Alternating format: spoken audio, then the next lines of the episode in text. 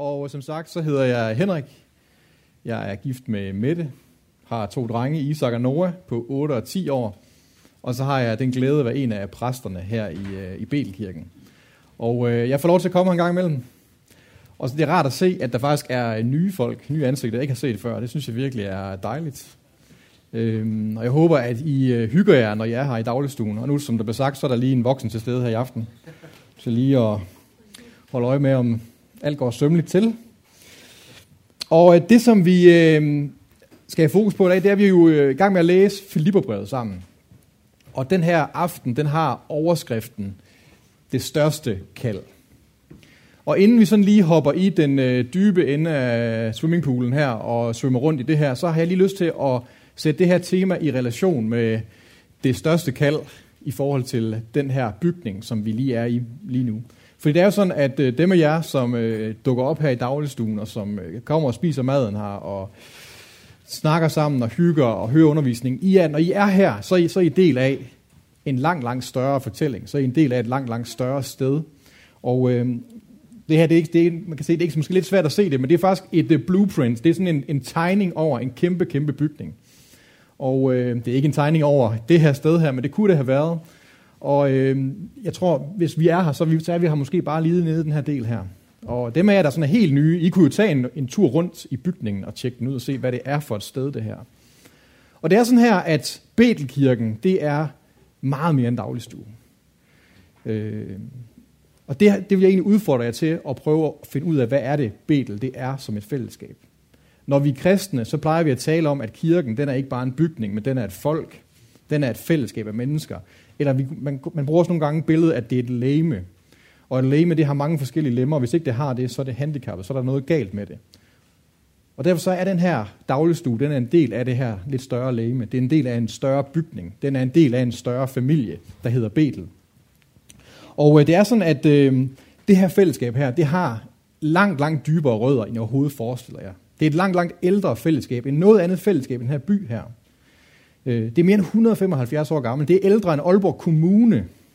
Kommunen var ikke engang opfundet dengang, da det her fællesskab det startede. Og det er den historie, vi er en del af. Da den her bygning blev bygget, der var det her uden for Aalborg. Der var det her mose, der var det her en sump, der blev, blev bygget ovenpå. Enden af byen, det var heroppe, hvor Netto ligger. Det var sådan den billige ende af Aalborg. Ikke? Øh, så langt strækker det her fællesskabs historie sig tilbage. Så store er tegningerne over bygningen, kunne man sige. Ikke? Det er også et fællesskab, som strækker sig over en masse generationer. Det kan være, at hvis du er sådan forholdsvis ny her, du kun har mødt de unge, der er her. Men der er også børn, der er voksne, der er ældre, der er alle generationer. Der er mere end 300 mennesker, der er koblet på det her fællesskab her. Øh, og på alle mulige forskellige måder, så forsøger de at tjene sammen ud for det her, vi skal udfolde i dag, det her største kald. Øh, og det kald, som jeg tror, den her, det her fællesskab har, det går også ud over os selv. Det går ud over de behov, du måske tænker, du har hver dag, når du står op om morgenen. For det handler, det at være kirke, det handler om mere end bare os selv. Det handler om, at nu lever vi ikke længere for os selv, men nu lever vi for noget, der er større. Og det er det, vi skal prøve at, øh, at pakke ud. Og det her kald, det lyder til hele huset. Og det lyder også til jer som dagligstue. Der er et langt større kald end bare at gå i kirke, end bare at komme til dagligstue, end bare at tro på Gud. Fordi Gud han har et kald til os alle sammen, hvor han ønsker at bruge os, sende os, virke igennem os i forhold til den by, som vi bor i, i forhold til de mennesker, vi er sammen med, i forhold til de familier, vi bor midt i, i forhold til de studier, vi går på. Der er mennesker, som han ønsker at berøre og lade sig kende igennem os. Og det er faktisk det, som den her bygning her, Betel, har fået navn efter. Nogle af jer har hørt mig fortælle den her historie mange gange, men jeg, men jeg, jeg prøver at fortælle den hver gang, jeg er nye steder i Betel, fordi den er så vigtig. Ordet, eller navnet Betel, det kommer fra en helt særlig historie fra Bibelen af. Øh, på et tidspunkt, så er der en, en mand, der hedder Jakob. Han er, han er egentlig på flugt, kunne man sige. Han er på flugt fra sin familie. Han er på flugt igennem sit liv. Han skal finde ud af, hvem han selv er. Han skal finde sig en kone. Øh, og han skal finde ud af sit liv. Sikkert ligesom mange af jer, ikke? Er der ikke nogen, der har fået finde en kæreste? Men det er fedt. Det er, det er godt, prøv at kigge omkring. Der er nogen, der rækker hånden op, ikke? Det betyder, okay Jonas, øh, vi skal lige have en snak bagefter. Øh, Jonas han er gift og har børn og sådan noget. Øh. Nej, nej, nej. Jeg tror, øh, det, der bliver sat nogle bip over, når vi når der kommer ud på internettet. Øhm, Jakob han er på mange måder ligesom den situation, vi er i. Og på et tidspunkt så er han på vej igennem en ørken, og en nat, hvor han ligger og sover, så får han en drøm, hvor Gud han kommer og møder ham. Og Gud han siger til ham, Jakob, det er mig, der er Gud, og jeg er også din Gud. Og hvis du, hvis du har lyst til, at jeg skal være din Gud, så vil jeg velsigne dig. Så vil jeg rent faktisk være en velsignelse for andre mennesker igennem dit liv. Dit liv kommer til at gøre en forskel for en masse mennesker. Faktisk, din slægt kommer til at gøre en forskel for rigtig, rigtig mange mennesker. Øhm, og så vågner Jakob, og prøv at forestille dig, at have sådan, prøv lige at vågne op en morgen ikke, og have haft sådan en drøm der. Så, man, altså, så, så kommer man virkelig til at stille spørgsmålet, hvad, hvis det er rigtigt, hvis Gud han virkelig er den, som han sagde, han var i den drøm der, så kommer det til at betyde noget for resten af mit liv. Så kommer det til at betyde noget for den måde, jeg går på arbejde. For den måde, som jeg fortsætter på at leve mit liv. Vågnede I? Skal jeg tage den her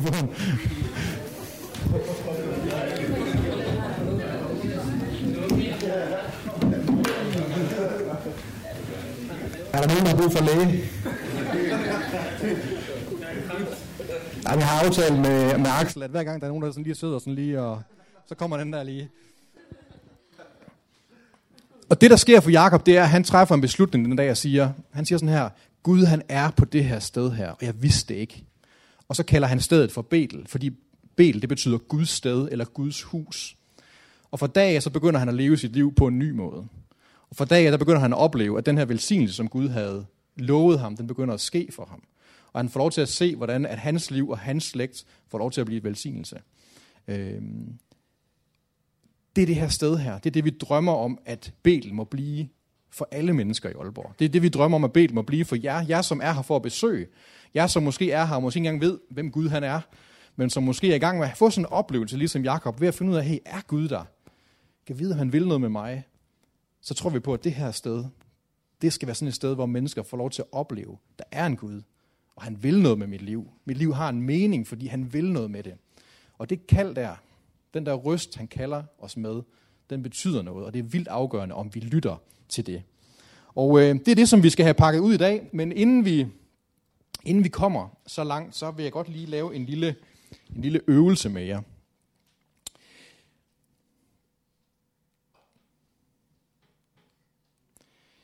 Nu får I sådan et stykke papir her. Kan I ikke lige dele dem ud? Er der nogen, der har kuglepind med? Prøv at række dem hånd højt op. Fedt. For det er sådan, hver gang jeg tager kuglepind med til et eller andet arrangement, så bliver de altid nakket. Så nu har jeg taget børnekirkens kuglepind. Åh oh, nej, det bliver optaget det her, ikke? Så er jeg bustet totalt. Så dem af jer, der ikke har en kuglepind, kan I ikke uh, tage en uh, blyant eller en kuglepind her i, og så uh, sende dem videre. Jeg håber, der er nok. Og det vi, skal, det vi skal nu, det er, at vi skal lave sådan en lille øvelse. Øhm, kan jeg ikke lige få et stykke papir også, så kan jeg lige vise, hvad vi gør. Tak for det. Har I fået herovre? Har alle fået? Man kan godt skynde lidt. Hurtigt, hurtigt. Det er en konkurrence. Det som, øh, det som I skal nu, det er, I tager sådan et stykke papir her, og så folder I det tre gange. Og kun tre gange. Sådan her. En. To. Tre gange. Og så åbner I det op igen, og så skulle I gerne have sådan øh, otte felter på øh, papiret. Har I det? Det er flot.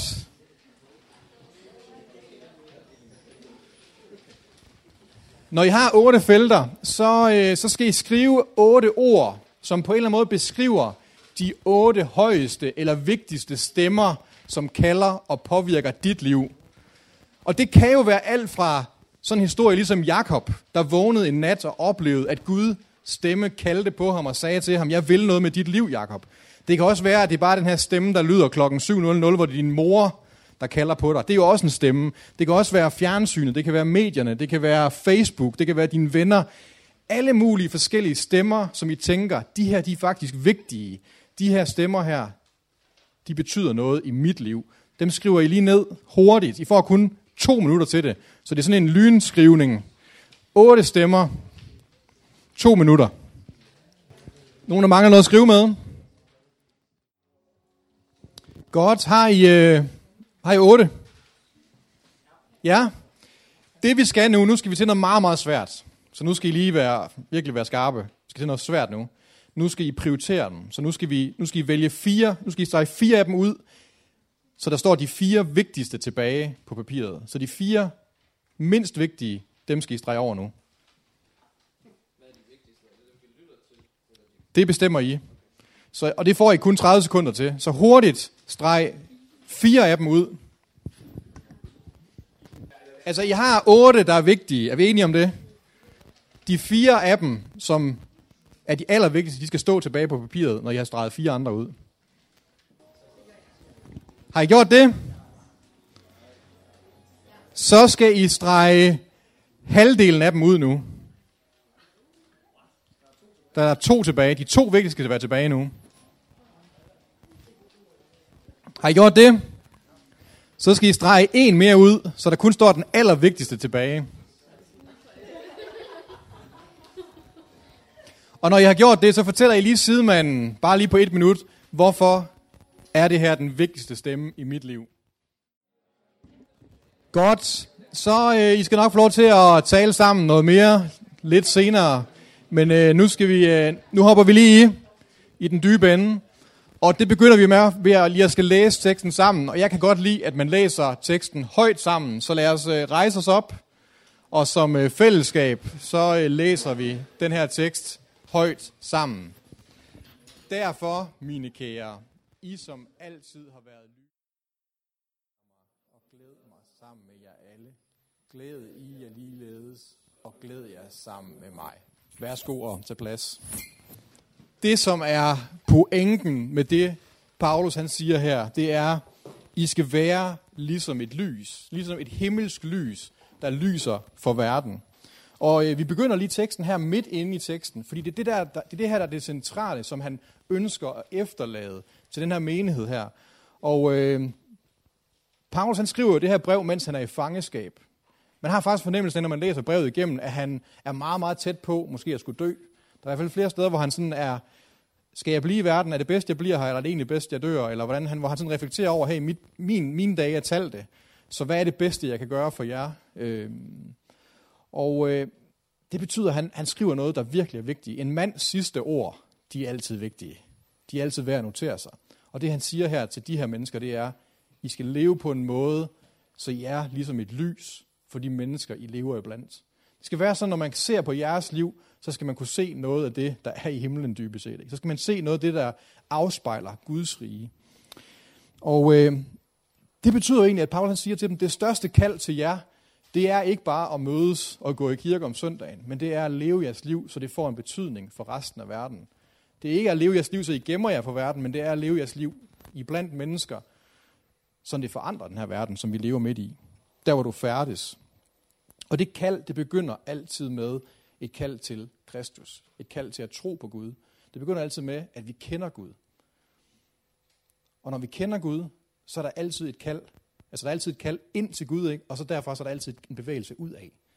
Vi kan aldrig bare blive til et kald til hele tiden at komme til Gud, hele tiden komme til kirke. Der er altid et kald til at leve sit liv, så vi afspejler Gud. Et andet sted i Efeserbrevet, der siger Paulus her, at vi skal leve ligesom, at vi ligner Gud som hans himmelske børn. Vi skal, man skal kunne se på os, at vi er kristne. Man skal kunne se på os, at vi kender en Gud. For det gør jo hele forskellen. Ligesom historien omkring Jakob, som jeg nævnte, som oplevede, at Gud han var der og det fik en betydning for, for resten af hans liv. Og det her, han siger her, det er, at de skal være et lys af håb. Øhm. Og Paulus, han er måske lidt ligesom, han har, han har plantet den her menighed, han har været med til at, at føde menigheden, kunne man sige. Så han ser på dem som, at han er en far, og de er nogle børn. Og lidt ligesom den her tegning over det store hus, det her blueprint, jeg viste jer før, så er det måske sådan, Paulus han kigger på det nu, han ser på tegningen, og så håber han, at de formår at bygge det hus, han håber, de formår at leve det liv, som de var kaldet til, til at begynde med. Øhm. Jeg ved ikke, hvor mange af jer, der egentlig dybest set drømmer om, at jeres liv egentlig må få en betydning. Jeg ved ikke, jeg har det egentlig sådan, det er vigtigt. Mit liv, giv det må få en betydning for min kones liv. Ikke? Giv mit liv må få en betydning for min børns liv. Jeg håber, da for alt i verden, jeg kommer til at sætte et aftryk, der kommer til at hjælpe dem til at nå endnu længere end mig selv. Og det samme har jeg det med, med jer, når jeg tjener i den her menighed. Jeg håber da, at mit liv får en betydning for nogle af jeres liv. Jeg håber da ikke bare, at jeg lever for mig selv, Jeg ved ikke, hvordan I selv tænker, om I egentlig sådan, tør I have et håb om, at jeres liv rent faktisk kan få en betydning? Det studie, I kommer til at læse, det arbejde, I kommer til at få på et tidspunkt, er det bare for at tjene nogle penge, eller har I en også sådan en længsel dybt ind i, at I gerne vil gøre en forskel? Prøv at tænke, hvis vi kunne være med til at forandre verden. Prøv at forestille hvis vi kunne være med til at ende fattigdom, eller vi kunne være med til at hjælpe mennesker, der er i dyb nød, eller mennesker, som lever med stor brudshed, eller misbrug, eller hvad nu. Tænk, at vi kunne være med til at opfinde en eller anden teknologi, der vil hjælpe menneskeheden. Jeg ved ikke, er der nogen af jer, der har det sådan? I tænker, at det kunne være mega fedt at være med til at gøre noget, der rent faktisk gør en forskel. Det er det her, han taler om. Det er det her, der er Guds kald til os. Det er, må vores liv betyde noget. Må det tælle for andre mennesker. Men det, som han siger her, det er også, men hvis vi skal det, så er vi afhængige af, at Gud han gør noget i vores liv, at han lægger noget til os. Og hvordan sker det, siger han? Det, gør, det siger han der, vi bliver nødt til at holde fast ved livets ord, siger han. Hold fast ved Kristus. Senere i brevet, der siger han, åh, han, han skriver sådan, åh, gid om jeg bare kunne holde fast i det, som Kristus holder fast i i mig, siger han i kapitel 3. Gid jeg bare kunne holde fast i det, som Kristus holder fast i i mig. Og han er sådan en mand, han siger det sådan, man kan, man kan læse, han siger det sådan i en desperat tone. Gid jeg bare kunne det. Og så siger han lidt senere, og gid I bare kunne efterligne den måde, jeg gør det på. Gid I bare vil efterligne andre, som er gode til at gøre det her, så I kan begynde at leve i det her. Fordi det er sådan her, at Gud han kalder os. Og det kan være, at der er nogle af jer, der allerede har den der fornemmelse af, Gud han vil noget med mit liv. Jeg, har, jeg, jeg ved måske ikke helt, hvad det er, men jeg ved, at Gud han ønsker at bruge mig. Fordi jeg kan mærke inde i mig selv, der har jeg en længsel efter med til at gøre en forskel for andre mennesker. Mit liv skal betyde noget. Mit liv skal ikke bare være tilfældigt. Mit liv det skal gøre en forskel på mit studie, på mit arbejde, i min familie. Fordi jeg er et sted, hvor der virkelig er brug for, at der er nogen, der griber ind. Og gid, jeg måtte være sådan en, der griber ind. Jeg kan huske, jeg var ikke, jeg var ikke ret gammel. Øh, jeg har måske bare været en ung, ung teenager, hvor, øh, hvor jeg, jeg havde bare sådan en, en indre længsel efter, at mit... Ja, altså, jeg, var, jeg, var sådan kæm, jeg var en temmelig stor nørd, da jeg var barn. Det ved jeg godt, det er svært at tro på, ikke? Øh, så jeg, jeg sad jo hjemme i min garage og legede med kemisæt og sådan lavede gamle printplader og sådan noget. Jeg ved ikke. Er der nogen, der kender det? Det skulle prøve. Det er dejligt. Jeg elskede naturvidenskab. Og jeg var sikker på, at jeg skulle bruge mit liv til at forske i en eller anden, eller andet med, med biokemi, måske, eller medicin. Og, øh, og på et tidspunkt så oplevede jeg faktisk, at Gud han udfordrede det og sagde, nej, du skal, du skal læse teologi i stedet for. Og, og, og igennem den, det studie, der, der lagde jeg egentlig den der forskerdrøm på hylden. Men det interessante er, at den er kommet tilbage. Og inden for det næste år, så går jeg i gang med et phd studie hvor jeg skal til at forske i, hvordan mennesker kommer til tro. Og den drøm der, den har ligget lige siden jeg var barn. Jeg har bare ventet 25 år på, at den blev virkelig. Men på den måde har den været der, jeg har holdt fast i den, og jeg har, jeg har håbet på, at det kommer til at ske. Og sådan er det nogle gange med Gud. Nogle gange så ligger han en drøm i os, allerede fra vi er helt, helt unge. Og det der er det vigtigste, det er, at vi griber om det. At vi griber om det på den samme måde, som Kristus har grebet os. Ikke? At vi holder fast i kaldet. Fordi Gud, han svigter det aldrig. Han fortryder det ikke. Men der kan være rigtig meget i vores liv, der gør, at vi ikke kommer derhen. Fordi vi kan blive stedige, og vi kan blive ulydige, og vi kan sige nej til det. Men Gud han svigter det ikke. Han ønsker, at vores liv skal gøre en forskel for andre mennesker på alle mulige forskellige måder, med de forskellige gaver og talenter, som vi har fået. Derfor så siger Paulus sådan her, han siger til, til, til at starte med, han siger, der derfor min kære, I som altid har været lydige, arbejd med frygt og bæven på jeres frelse. Arbejd på det her kald her. Og det her, det handler altså ikke om, at vi skal arbejde på at få vores frelse. Det er ikke det, han siger her. Her taler Paulus til folk, der er kristne. Folk, der har sagt, ja, jeg tror på dig, Gud. Folk ligesom Jakob, der har haft den her drøm, hvor de har mødt Gud. Og så siger han til dem, det I har fået af Gud, det som Gud har vist jer, det han har mindet jer om, det skal I tage til jer, det skal I holde fast i, det skal I arbejde med. Og jeg tror, det her det er meget, meget vigtigt at forstå, at Gud han siger aldrig til os, at vi skal arbejde for at fortjene hans kærlighed, eller fortjene hans barmhjertighed eller fortjene hans nåde. Fordi Gud han er nåde. Gud han er barmhjertighed. Det er ikke sådan noget, Gud han er ikke sådan en, der måske kan give dig lidt barmhjertighed, eller give, sig, give dig lidt af sin kærlighed, eller give dig lidt af sin barmhjertighed. Det, altså, det, er ikke sådan, han kan, det er ikke sådan noget, han, han kan vælge at gøre eller ikke gøre. Fordi han er det. Han kan ikke andet end at være barmhjertig. Han kan ikke andet end at være nådig. Så når vi møder Gud, og vi møder hans kald, så møder vi altid nåden. Vi møder altid barmhjertigheden. Så det, så det er ikke fordi, vi skal arbejde for at gøre os fortjent, eller få noget af det. Få hans velvilje. Den har vi, på grund af det, Kristus har gjort for os. Fordi han er død, og han er opstanden. Så har vi Guds kærlighed.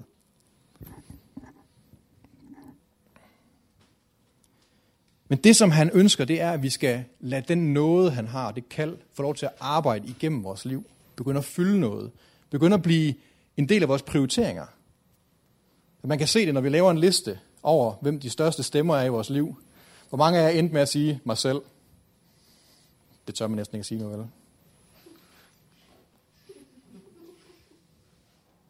Men det er da ikke noget at flå over. Der er sikkert andre, der har gjort det samme. Fordi vores egen stemme betyder det vildt meget. Men det Gud han ønsker, det er, at hans stemme får lov til at fylde mere og mere og mere i vores liv. Så vi kender den, vi har tillid til den, vi lever ud fra den, vi stoler på den, vi handler på den. Vi ved, hvad det er, Guds vilje er for vores liv. Ligesom Jakob, den oplevelse, han havde midt i ørkenen. Gud er på det her sted her, jeg vidste det ikke, men nu ved jeg det, og det skal betyde noget. Og for at kunne blive et lys, siger Paulus, for at I kan blive lys, så bliver I nødt til at arbejde med det. I bliver nødt til at holde fast i det. I bliver nødt til at arbejde på det med frygt og bævning. Fordi det at være et lys for andre, det kræver modenhed. Ikke at vi skal være perfekte, men det kræver modenhed. Det kræver, at vi vokser op. Og det er jo det her billede, han, han ligesom er som en far over for nogle børn, der skal vokse op og blive modne. Og det her med, at vi skal arbejde på vores frelse, eller med frygt og bæven, eller vi skal gøre noget med vores tro, det har, vi egentlig, det har jeg egentlig holdt en prædikenserie over her hele foråret. Og hvis nogen af jer tænker, det, det, det vil jeg egentlig gerne høre noget mere om, så gå ind på Betelkirkens hjemmeside, så kan I, øh, så kan I høre en sådan en række af prædikner omkring 2. Peters brev, kapitel 1, hvor Peter han siger noget af det samme, som Paulus siger her. Det her med, Peter han siger det på den her måde her, at den tro, I har fået, den skal I føje praksis til. Den skal I, I skal føje visdom til den. I skal føje brodersind, næstekærlighed, praksis, handling, udholdenhed osv. Han siger, at der er en masse begreber, han sætter på, som vi skal føje til vores tro, for at den får lov til at virke. Og hvorfor skal vi gøre det, siger Peter? Fordi at løfte til os, det er, at vi skal få lov til at opleve et liv med en rigdom af nåde og fred. For hvis der er noget, den her verden har brug for, så er det Guds nåde og fred. Hvis der er noget, vi har brug for i vores liv, så er det Guds nåde og fred. Men nogle gange så bliver vi nødt til at leve på en måde, så vi rent faktisk kan tage imod det. Jeg tror, at vores udfordring nogle gange, det er, at vi siger nej til Guds nåde og fred. Vi siger nej til Guds kald, fordi vi, vi har så svært ved at stole på, om han er sand, om han er barmhjertig, om han er god. Og det er derfor, at Paulus han siger til dem, her i vers 14, gør alt uden at give ondt af jer, uden indvendinger. Gør alt uden indvendinger. Gør alt uden at give ondt af jer. Hvem er det typisk, der giver ondt af sig og kommer med indvendinger? Hvor mange af jer bor stadig hjemme med jeres mor og far? Kommer I nogle gange med indvendinger, når mor og far siger noget? Jamen sådan er det hjemme også. Ikke? Altså jeg har to drenge. Det, det, det sådan starter dagen. Nu skal du op. Åh, må jeg godt lige ligge lidt længere? Ikke? Skal jeg have det der tøj på? Skal jeg i bad? Skal jeg have børstet tænder? Må jeg ikke hellere få det der til morgenmad? Skal jeg i skole? Ikke? Det er typisk noget, børn gør. Kommer med indvendinger. Det gør voksne også. De er bare lidt mere rutineret i det. De holder det måske inde i sig selv, eller siger det på et andet tidspunkt. Ikke? Det gør vi alle sammen. Og det her, han refererer til, det er sådan et grundvilkår, vi alle sammen har som mennesker. At vi typisk kommer med indvendinger, når nogen de kommer og beder os om noget. Ikke? Det her, det, det her med at komme med indvendinger, det er det, som hele Gamle Testamente i Bibelen, altså den største del af Bibelen, den handler om. Den handler om et folk, der hed Israel, om jøderne, som kom med den ene indvending efter den anden, og ikke gad at gøre det, som Gud han sagde. Selvom han sagde, jeg har valgt jer, jeg elsker jer, i er min øjesten, I er det vigtigste folk, i blandt alle folk i hele verden, så er det jer, jeg har en særlig kærlighed til. Prøv at få sådan en kærlighedserklæring, og så sige, ja, men altså, det er også, jeg gider heller ikke rigtig helt i dag. Ikke? Så lever vi vores liv. Vi siger så ofte nej. Og på et tidspunkt, så giver Jesus, han giver sådan et billede af, hvad der sker i vores liv, når vi siger nej igen og igen og igen til det Gud, han siger til os. Han fortæller sådan en lignelse, hvor han siger, med Guds rige og med det, som Gud han ønsker at gøre i vores liv, der er det ligesom en bondemand, der går ud og sår på en mark. Og han sår noget af kornet, og det kommer på vejen, og det rammer den hårde jord, og det synker aldrig ned, og fuglene kommer og æder det. Og der er noget, der kommer ned i blandt en stenet grund, og det vokser lidt op, men lige så snart solen kommer, så brænder det væk. Der er noget, der falder mellem tislerne. Det vokser op, men bliver kvalt. Og så er der noget, der falder i den gode jord. Og det han taler om, det er vores hjerte, hvordan det er, når Gud ønsker at kalde os til noget. Når han ønsker at gøre noget i vores liv, hvordan vi giver respons på det. Og hvis man skal have en hård jord, der hvor vejen er, så er den blevet hård, fordi der er nogen, der har trampet på den. Og jeg ved ikke, om der er nogen af jer, der nogle gange sådan tramper i jorden, når I kommer med en indvending. Jeg gider ikke. Det gør mine drenge i hvert fald ikke. Det er den typiske måde at sige nej til Gud. Og når vi siger nej til Gud nok gange, så tramper vi jorden hård. Så, tramper, så bliver hjertet gjort hårdt. På et tidspunkt så kan vi slet ikke tage imod det der kald længere. Så kan vi have svært ved at høre det. Vi kan have svært ved at stole på, at Gud rent faktisk vil os noget godt. Men de gode nyheder, det er, at hård jord, det kan altid pløjes op. Og de gode nyheder, det er, at det er det, Gud han ønsker at gøre i vores liv, så vi kan tage imod hans kald. Så vi kan stoppe med at være stedige og komme med indvendinger. Og vi kan ende med at stråle som det her himmellys. Og så slutter Paulus med at sige sådan her i det her stykke her, fordi jeg har slidt for jer. Og lad det ikke blive forgæves, men glæd jer sammen med mig. Jeg har slidt, derfor så skal I slide. I skal arbejde videre med det, som jeg har givet til jer, for jeg, kommer, jeg er her ikke sammen med jer længere. Vi skal måske ikke se hinanden mere. Så derfor så skal I videreføre det her arbejde, som jeg har givet til jer. Og det er vigtigt for Paulus, at de lykkes. Det er faktisk så vigtigt, at han siger, det er så vigtigt, at I lykkes. Om jeg må gå til grunde, om jeg dør nu, så, så vil jeg stadigvæk glæde mig, fordi jeg ved, og jeg håber på, at I vil lykkes. Så nu har vi taget den største, den største lunds, og øh, nu får I lige lidt tid til at, øh, at reflektere lidt. Der kommer lige alle overskrifterne. Gud kalder os til at leve på en måde, så vi stråler som lys og medvirker til at forandre verden. Og nu er spørgsmålet til jer, på hvilken måde har du en erfaring af, at det kald, det også gælder dig? Og det kan jo være, at du siger, at det, det ved jeg faktisk ikke, om jeg har et kald til. Det, det, det har jeg faktisk aldrig oplevet. Men du kan prøve at tænke over, hvis nu det virkelig var sandt det her, at Gud han havde et kald, og han ønskede faktisk at bruge dig, hvad ville det betyde for dig? Og hvis nu du har sådan en fornemmelse af, jamen jeg tror faktisk, Gud vil bruge mig til noget, hvad vil det så være? Hvordan har du oplevet det? Hvordan har du erfaret det? Prøv lige at sidde og snakke sammen om det i sofaerne. På hvilken måde du har erfaret, at det her kald, det også gælder dig. Og det får I, hvad får man? Tre minutter til. Store spørgsmål om lidt tid. Værsgo. Ja, vi øh, går lidt videre. I skal nok få lov til at tale sammen lidt mere lige senere. Men det, der var, det er det vigtigste her fra den første del, det er, Gud kalder os til at leve vores liv på en måde, så vi bliver et lys for den verden, vi lever i. Og han siger, at den måde, I oplever det på, det er ved, at I kender mig. I kender min nåde, I kender min fred. Paulus han siger sådan her, for det er Gud, der virker i jer både at ville og virke for hans gode vilje. Og det betyder, hvis I, hvis I, hvis I har det ligesom mig og siger, jeg vil gerne være med til at gøre en forskel i den her verden her, og jeg vil gerne prøve at gøre det på den måde, som Gud kalder mig til, så kan jeg ikke være, så kan jeg ikke stampe jorden og sige, nej Gud. Så bliver jeg nødt til at sige, Gud, jeg arbejder med det, som du giver. Jeg bliver nødt til at tage imod din nåde, jeg bliver nødt til at tage imod din fred, fordi det er den, der kommer til at gøre en forskel i menneskers liv. Vi bliver nødt til at tage imod Guds kald. Og vi skal nødt til at øve os i ikke at sige nej, men at sige ja til det. Og gøre det i fællesskab med andre. Og det er det, som Paulus han går videre med og skal sige noget om nu, og som vi skal læse om. Han har to personer, som han ønsker at sende til menigheden, der skal hjælpe dem med det her. Så øh, lad, os, øh, lad os lige rejse os op igen og læse det næste, Paulus han siger. Jeg håber ved Herren Jesus, at jeg snart kan sende til selv snart kan komme. Værsgo til plads.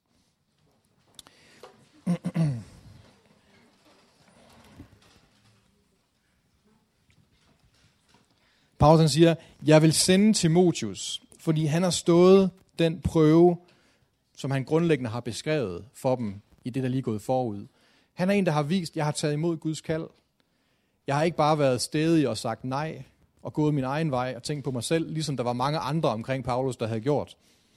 Og, øh, og han har vist med sit liv, at Guds nåde kan få lov til at virke fra hans liv til en masse andres liv, så han får lov til at være sådan et lys her. Øhm. Og Timotheus, han er sådan en person, som lever i det her, som Paulus han taler om. Det var det, som jeg sagde før, at, at senere i brevet, der, der, der siger Paulus, Gid I vil efterligne mig, eller gid I vil efterligne andre, som lever ligesom jeg gør, så I kan se på dem, hvordan I skal leve jeres liv. Hvordan det her med at tage imod et kald, det her med at tage imod Guds nåde, det med at være lydig og være et himmellys for andre og være et håb. Gid I dog vil se på de mennesker, jeg sender til jer, så I lærer det af dem. Og øh, så sent som i søndags, der prædikede jeg egentlig om noget, der minder om det her. For jeg tror, der er noget meget, meget vigtigt for vores kultur at lære, og det er, at man kan ikke være en kristen alene. Man kan ikke bare tro på Gud som en privat sag. Det ved jeg godt, man siger i Danmark, at troen det er noget privat. Det er noget mellem dig og Gud. Men det er ikke rigtigt. Det er ikke sandt. Jo, det kan man godt. Man kan godt være en kristen helt alene. Men så vil jeg våge den påstand at sige, så bliver du ikke ved med at være en kristen. Man tror altid igennem andre mennesker. Og det kan godt lyde lidt mystisk i vores måde at tænke på, fordi vi er jo meget, meget individu- altså individualister, ikke? Mig selv, mig, nærmest sådan en ø. Men prøv lige, prøv, lige, prøv lige at tænke over dit liv, bare lige i dag. Hvor meget har du gjort, uden at du har været i relation til andre mennesker på en eller anden måde? Hvor meget har du lært i skolen? Hvor meget har du lavet på dit arbejde? Hvor meget har du lavet hernede, uden du har været i relation til nogen? Vi er simpelthen skabt som mennesker til, at vi kan ikke leve, vi kan ikke trives uden andre. Og man ser det særligt på børn. Fra børn, de bliver født og lige kommer ud af deres mor, så noget af det allervigtigste, det er, at de får kontakt med øjnene. Det er meget, meget vigtigt, at man kigger på børn og kigger på deres øjne, og de ser ansigtet, og man smiler til dem. Og der er lavet studier, der viser, at hvis ikke børn de har en god kontakt med deres mor og med deres far, så begynder de at vantrives. I sidste ende kan de dø af det. Fordi vi er så afhængige af at have kontakten med andre mennesker. Der er ikke noget, vi lærer, hvis ikke det altid er igennem andre mennesker. I kan bare se nu, ikke? vi er et fællesskab, der er i gang med at lære at tale sammen. Og det samme gælder med troen. Troen, den foregår altid igennem et fællesskab med andre. Det er derfor, Paulus han bruger det her begreb med, at vi er et lame sammen. At vi hører sammen. Man kan ikke have, man kan ikke adskille. Hvis man hugger en arm af, så bliver det lige pludselig en gyserfilm. Ikke? Så bliver det blodet og ulækkert, så dør den. Og sådan er det også med os kristne. Vi kan ikke leve alene uden andre kristne. Og det er derfor, Paulus han siger, jeg sender Timotius til jer. Fordi vi har brug for hele tiden at være i fællesskab med andre, som vi kan tale om troen, vi kan tro sammen med, vi kan bede sammen med, vi kan tjene sammen med, vi kan tvivle sammen med og få nye svar sammen med osv. osv. Vi har brug for, at andre mennesker de er sammen med os i den her tro. Fordi den nåde, som Gud vil give til os, den strømmer altid igennem andre menneskers liv og til os, og fra vores liv til andre mennesker. Det det, det betyder, når vi bliver noget for hinanden, vi tjener hinanden, vi hjælper hinanden, at vi bliver Guds mund, vi bliver Guds hænder, vi bliver Guds fødder, vi bliver Guds hjerte, osv. Det er det, han har tænkt. Det er det, han mener, når vi skal være et himmellys, ikke? Det skal vi være for hinanden, og vi kan kun lyse stærkt, hvis vi står sammen. Lad os læse om den sidste person, som Paulus han ønsker at sende til dem. Lad os rejse op og læse den sidste del af teksten. Jeg har ment det nødvendigt at sende Epafroditus til jer, min broder og medarbejder og medkæmper, jeres egen liv på spil, og var nær ved at dø for at opfylde, hvad der endnu stod tilbage i jeres tjeneste for mig. Tag imod ham med glæde og hold den slags mennesker i ære, siger Paulus om den her fyr, som han er ved at sende. Måske det er ham, der er kommet med brevet, har overlevet det til menigheden. Tag imod ham med glæde og hold den slags mennesker i ære. Er I gode til at tage imod mennesker med glæde, som kan hjælpe jer til at vokse i troen? Er det noget, I tænker over nogle gange? For eksempel, når I kommer her i dagligstuen. Dem, der står og underviser jer. Dem, der leder jer. Dem er jer, der er i en netværksgruppe. Dem, der ringer til jer og spørger, hvordan det går. Det er jo alle sammen mennesker, der på en eller anden måde er med til at styrke jer i jeres tro. Og Paulus siger, at I skal tage imod dem med glæde. I skal glæde jer over det, de gør. Og så skal I ære dem. Og øh, noget af det, som Bibelen den er, den, den taler en del om, det er det her med, at vi skal ære mennesker. Vi skal ære jeres far og jeres mor, står der i de 10 bud. Og så er der knyttet et løfte til, så skal I få et langt liv. Hvis I ærer jeres far og mor, så skal I få et langt liv. Og jeg tror virkelig, vi lever i en kultur, der ikke er ret god til det. Og vi er gode til det på stadion, eller når vi er fans af Justin Bieber eller en eller anden. Øh, mine sønner, de er fans af sådan nogle norske brødre, Markus og Martinus. Jeg ved ikke, er det noget, I hører? Ja, ja, ja, ja. Lige præcis, ikke? Vi er gode til at være fans af nogen, ikke? Men vi er ikke ret gode til at ære folk. Og det at ære nogen, det er, det er at vise dem, hvilken værdi de har. Vi skal ære hinanden som mænd og kvinder i vores ægteskab, i vores parforhold. Det er det, vi siger ja til, når vi står i alderet i kirken, ikke? at vi ærer og elsker hinanden. Og det at ære hinanden, det er, at man viser, at noget det har en værdi. Det skal I gøre her. Det skal I gøre. Lad, lad, det, lad det være sådan i dagligstuen, at I ærer hinanden. At I skønner på de mennesker, som tjener jer, som tjener I blandt jer. Og det er ikke kun folk, der står heroppe og siger noget, det er også dem, der står ude og tager opvasken, når I alle sammen er gået hjem. Øh, ære dem. Ære hinanden. Fordi det er med til, når vi ærer noget og giver noget værdi, så er det nemmere at tage imod det, de giver, for at vi må vokse i vores tro. Paulus han siger også, at vi skal agte på dem, der slider i blandt os. Fordi det er sådan her med et kald, det er noget, der fremkaldes over tid. Det kan være, at nogle af jer får lov til at opleve noget ligesom øh, Jakob, som jeg startede med at tale om, at der fik en drøm for Gud, hvor han mødte Gud, og hvor han havde, der var et helt konkret kald, en stemme, der sagde til ham, Jakob, jeg er din Gud. Jeg elsker dig. Jeg ønsker at velsigne dig. Jeg ønsker, at dit liv skal gøre en forskel for en masse mennesker. Jeg ønsker, at din slægt, alle, dem, alle de børn, du får, skal gøre en forskel i den her verden. Det kan være, at nogle af jer får sådan en oplevelse. Det kan også være, at nogle af jer kommer til at opleve, måske ligesom jeg, at over tid, så fremkaldes den her, det her kald. Man bliver mere og mere sikker på Guds stemme. Man får en fornemmelse for, hvad man skal bruge sit liv til. Hvordan man kan være med til at gøre en forskel for mennesker. Og det kræver, at man er sammen med andre mennesker, der er i gang med det samme. Der stiller de samme spørgsmål. Der tror på den samme Gud, og som hæpper på dig. Noget af det bedste, der kan ske for dig, hvis du ønsker at tage det her budskab om at leve i kaldet seriøst, så skal du være sammen med nogle mennesker, der hæpper på dig. Nogle, der glæder sig over den, du er. Der glæder sig over det, du kan. Som ser potentialet, og som taler til det. Som får det til at vokse. Som bekræfter det, som Gud er i gang med at gøre i dig. For det er ikke altid, vi selv tror på det. Det er ikke altid, vi selv kan se det. Nogle gange så har vi brug for det. Og det er det, Paulus han ønsker for de her mennesker. Som en far. Det er det, som en god far og en god mor kan. Det er, at de kan se potentialet i deres børn. Og de hjælper dem med at nå endnu længere dem selv. Og sådan et fællesskab er kirken. Sådan et fællesskab skal dagligstuen være. Sådan et fællesskab skal Betel være. At når mennesker oplever, Gud han er på det her sted, og han har et mål om at bruge mit liv til at gøre en forskel i verden, så skal vi hæppe på hinanden, at det må komme til at ske. Men vi har også brug for nogen, der udfordrer os. Nogen, der hjælper os til at se de blindes vinkler. Fordi vi er ikke perfekte som mennesker. Det er ikke alt det, vi gør, der er fantastisk. Og nogle gange så har vi brug for at blive beskåret. Nogle gange så har vi brug for at få slippet nogle kanter af. Nogle gange så har vi brug for at gøre det, som Bibelen siger, at vi skal omvende os. At vi skal holde op med at gå den her vej her, og blive ved med at gøre nogle dumme ting, og så skal vi begynde at gå den her vej her, og gøre noget andet, og leve på en anden måde. Nogle, nogle gange så skal vi holde op med at være sure på de der mennesker, og tilgive dem, og begynde at leve på en ny måde. Nogle gange så skal vi holde op med at være så nærige, og begynde at blive mere generøse, og dele ud af det, vi har fået. Ikke? Nogle gange så skal vi stoppe med at tvivle, og begynde at tro og bede noget mere. Men alt det her, det har vi brug for, at der er mennesker, der hjælper os til. Fordi det er det, der hører modenhed til.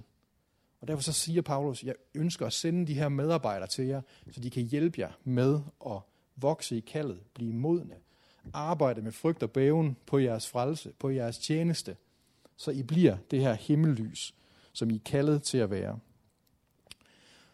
Nu får I de sidste 3-4 minutter til lige at sidde og tale om, hvilke personer og stemmer er sendt på din vej, som du skal tage imod, glædes over, ære og lytte til, for at troen og kaldet modnes. Og det kan være, du skal have fat i papir igen. Det kan være, der står nogle stemmer. Det kan være, du kommer til at krydse nogen over, som du skal sætte en ring om og sige, de der stemmer, de er vigtige. Dem vil jeg begynde at lytte til. Dem vil jeg begynde at tage imod. Dem vil jeg glædes over. Dem vil jeg ære. Dem vil jeg, jeg vil begynde at gøre, hvad de siger. Jeg vil begynde at lære noget af dem. Hvem er du sendt til som en stemme, der skal modne troen og kaldet? Fordi en ting er, hvem er stemmerne i dit liv, men hvem er det egentlig, hvis du ser dig omkring? Hvor er der nogle mennesker henne, hvor du kunne være en Timotius? Hvor du kunne være en, der opmuntrer troen, en, der udruster, en, der hæpper, en, der hjælper dem til at vokse. De to spørgsmål, det har I fire minutter til at snakke om, og resten af jeres liv. Værsgo.